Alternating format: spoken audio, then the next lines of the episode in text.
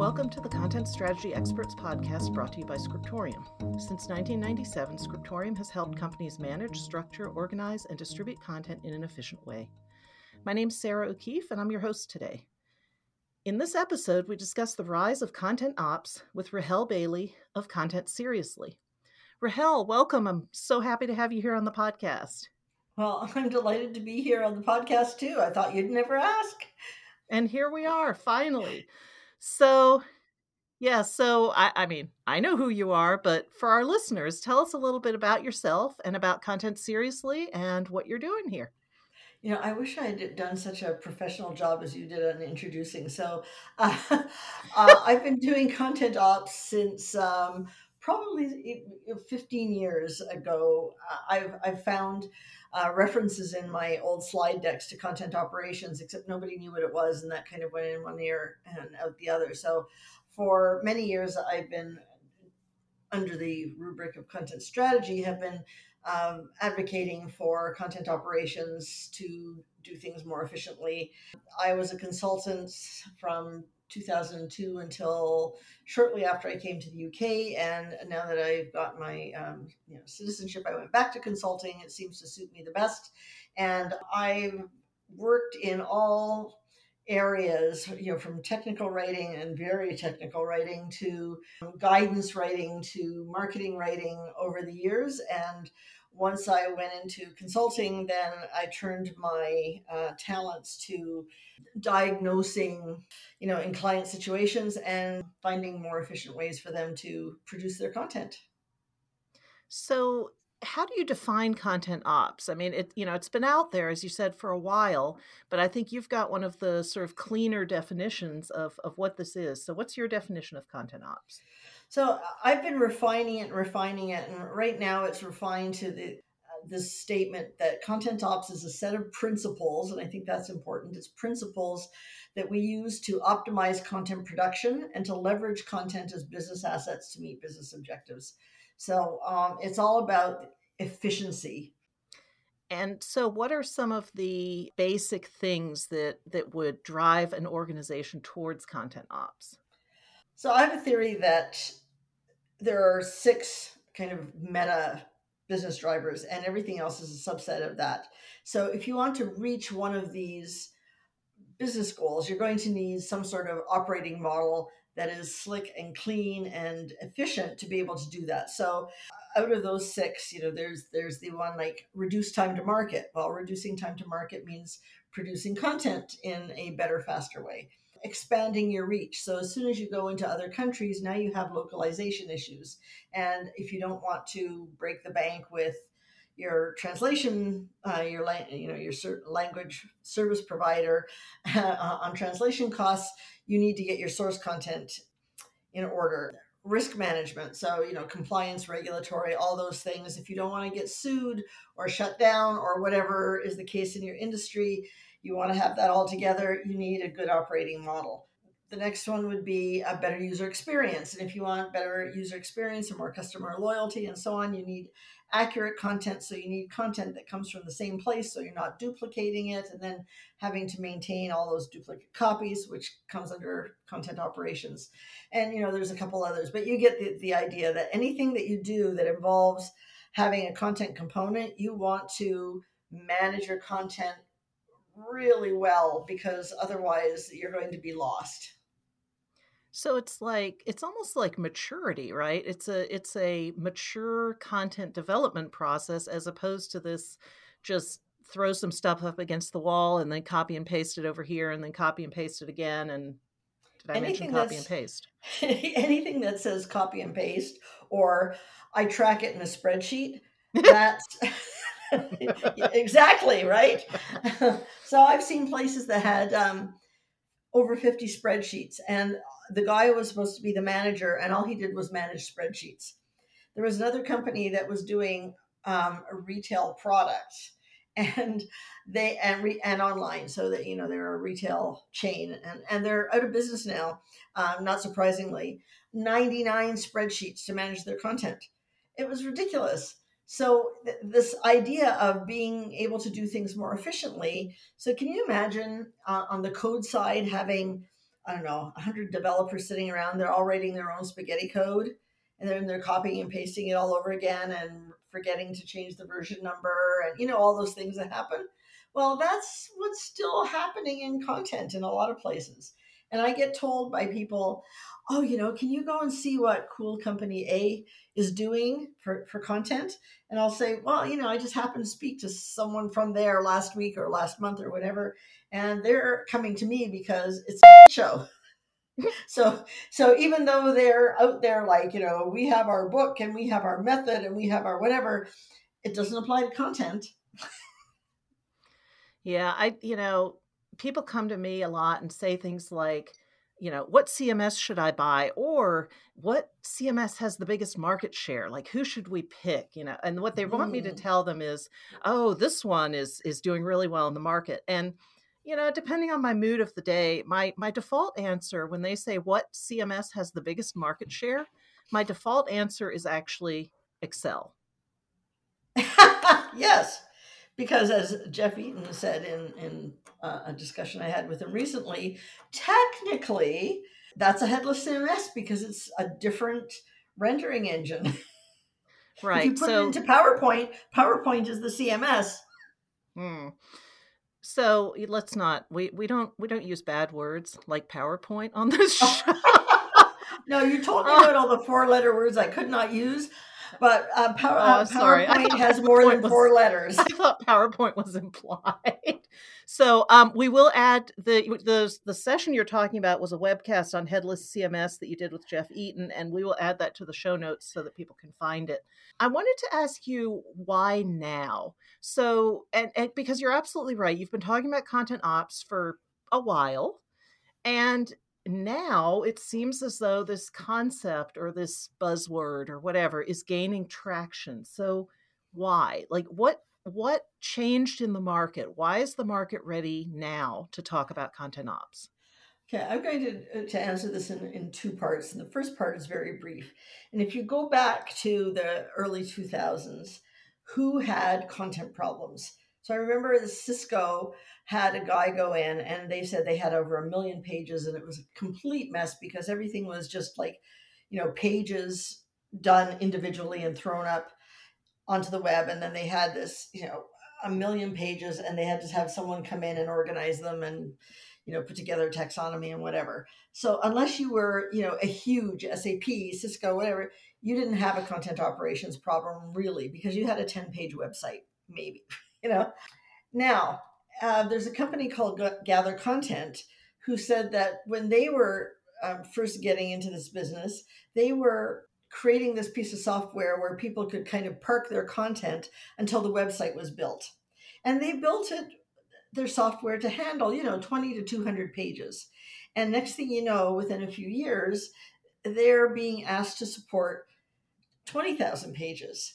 And people aren't using it as a temporary stopgap anymore. So they had to redo their whole code base to make this more robust. So when you look at that kind of, oh, we went from 20 pages to 200 to 20,000 and 200,000, you can see how that complexity well the, the scale is is Mhm, increased mhm. greatly the complexity because you've got you know uh, like take the iphone well just because there's an iphone what's the latest one 14 or something it, that doesn't mean you can ditch all the support material for 13 12 11 10 9 8 you know you have to still have it out there. So how do you you know do all this um, multi-channel publishing and omni-channel? And now we've got uh, like conversation design content and all sorts of content genres that didn't exist. And they all have to work together and one, one of the things i do with my students at the university is we have a course called content in complex environments and i create eight teams three people each eight teams 24 students great they all go and produce a little piece of content towards a fictional product and then I bring them back together and they have to coordinate everything. And they say it's so hard. And it's not the creating the content, it's the coordinating with seven other teams. So if you take this and you multiply that out into any content environment, you get complexity and you get the need to have a tight operating model. you can't take the operating model for software development and apply it to, to content. It's not the same thing. You can't take data ops and apply it to content ops. So you have to come up with your own way, efficient way of working.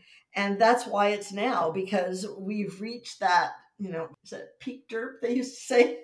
we we've hit that pinnacle of like, oh my gosh, my stuff is everywhere. We are breaking all the rules and whatever those rules may be in your particular industry, you know, regulatory rules or we racked up content debt, we don't have the quality, we are um, not checking accuracy. We don't have time. We don't have time. We don't have time. And now they're saying, okay, well, we have to get more efficient than this. This copy and paste stuff has got to go. So, so looking back on this, you know, when you look at where we are right now with content ops mm-hmm. versus mm-hmm. some of the stuff that you were looking at a while back, you know, 10 mm-hmm. or 15 years ago, when you look back, has anything changed? I mean, I know your definition has changed a little in that you've, you know, refined it or tightened mm-hmm. it or, or whatever, but has content ops itself changed over the past 10, 15 years? Yes, in a couple of ways. So, one is around tooling. If you look back 15 years ago, we barely had any tooling for like production grade tooling. So, you know, right now, um, even even today, there are lots of companies that they throw Microsoft Word or Google Docs at, and then expect them to go and and, and do uh, content production the way you would do, you know, like keep pace with the agile team. But here's some basic tools that are really meant for casual business use, and um, do your best with them. And you know, we we know that that doesn't work anymore. But now we have some tools where we can say, actually, you have this or you have this. You know, you've got a, a gather content, you have a CCMS, you've got a, a PIM, you've got, you know, all these different things that are out there that uh, are starting to come up that you could use for a better operating model. And and we have workflow modules that you could apply to things so that you're not tracking things in a spreadsheet. Uh, so that's changed but also i think the locus of control has changed because now we have you know product owners and product managers and they have they often have the budget. And so uh, how you have to go about implementing is is different because you have to keep up with what they're doing and you have to convince them that content deserves its own operating model and that's a hard sell. It's a really hard sell right now.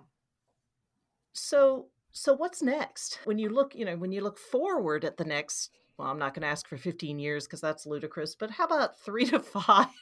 if you look, you know, if you look into the future uh, in the short term, medium term, whatever that is. What what do you think is next? What's coming down the pipe in content ops that'll be interesting and fun and uh, exciting to work on? Well, hmm, that's a loaded question. You know, when they show those curves where they show the early adopters and it's starting to kind of, it's at the bottom of the curve on the left, and then there's this, you know, line up, and then there's the, you know, at the other end going down, it's the late adopters. So mm-hmm. I think we're so far at the beginning that for most organizations, nothing will change. They're still going to be limping along. But I think what's going to start happening soon is that there will be things that happen. And when I say things that happen, it could be that somebody got sued.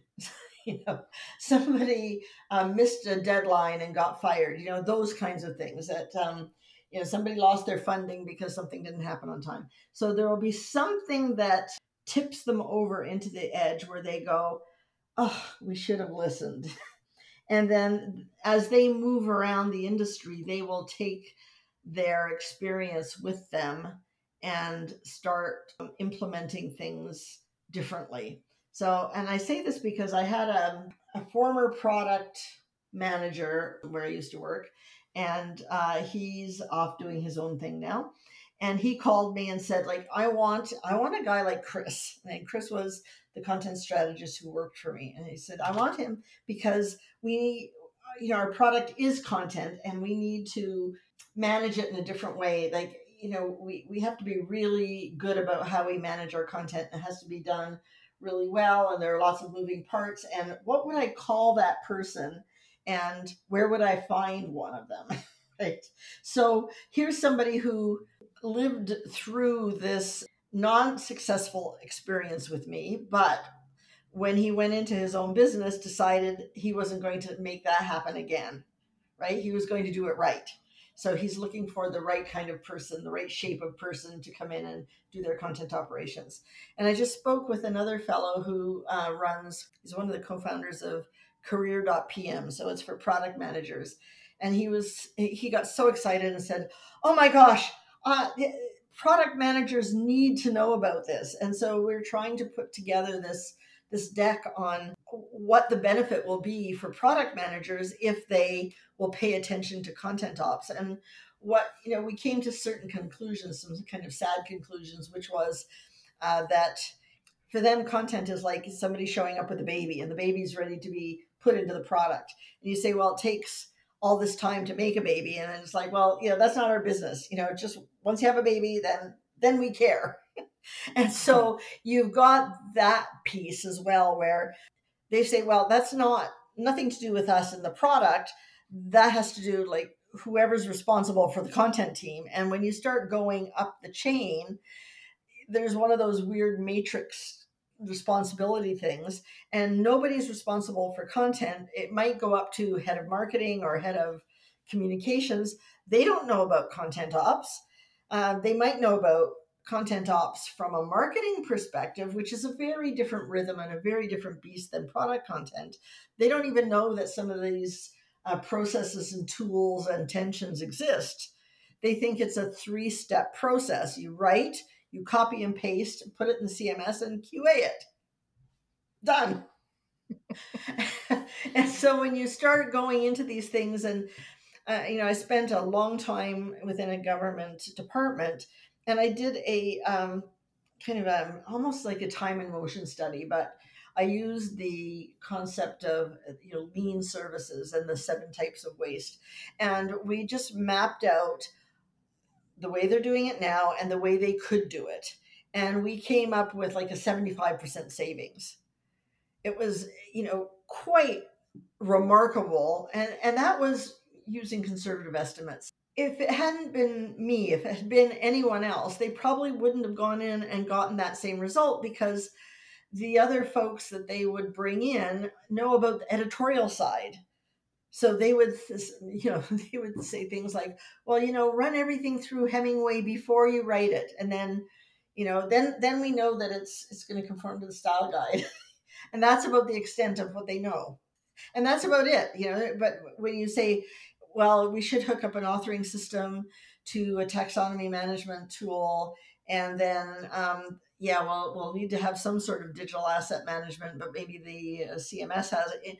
They don't even think about those things or, or the implications of, of uh, what happens when you have multimedia content and you need to have transcripts and, and captions and in multiple languages. And they just like, okay, too much, too much, go talk to the techies and the techies don't know because they're not content people the, the, they, they don't know this stuff so it kind of that becomes the ping pong ball and i think that some of these things will start to get understood especially when there's a you know i hate the term but the burning platform when they find themselves on a burning platform then they're going to be looking for that vehicle to take them off the burning platform and that may be you know some sort of vehicle connected to an operating model for content Okay. Well, I mean, that seems like an almost hopeful note. So I think I think we should we should leave it there on on the hopeful note of uh your your software, your platform may be burning, but you will get off of it successfully. Yes. Yay. Well, I think you know I, I, will say that there are people like you, like me. There's you know a, a couple of handfuls of people that I can think of. Not a lot of us but go out and get the expertise. Bring in somebody, hire in that expertise to help you, and then listen to them. I really have nothing to add to that other than you should listen to Rahel. So Rahel, thank you. I'm gonna I'm gonna wrap it there. Thank you so much for being here My and pleasure. for participating on this. And with that, Thank you for listening to the Content Strategy Experts podcast brought to you by Scriptorium. For more information, visit scriptorium.com or check the show notes for relevant links.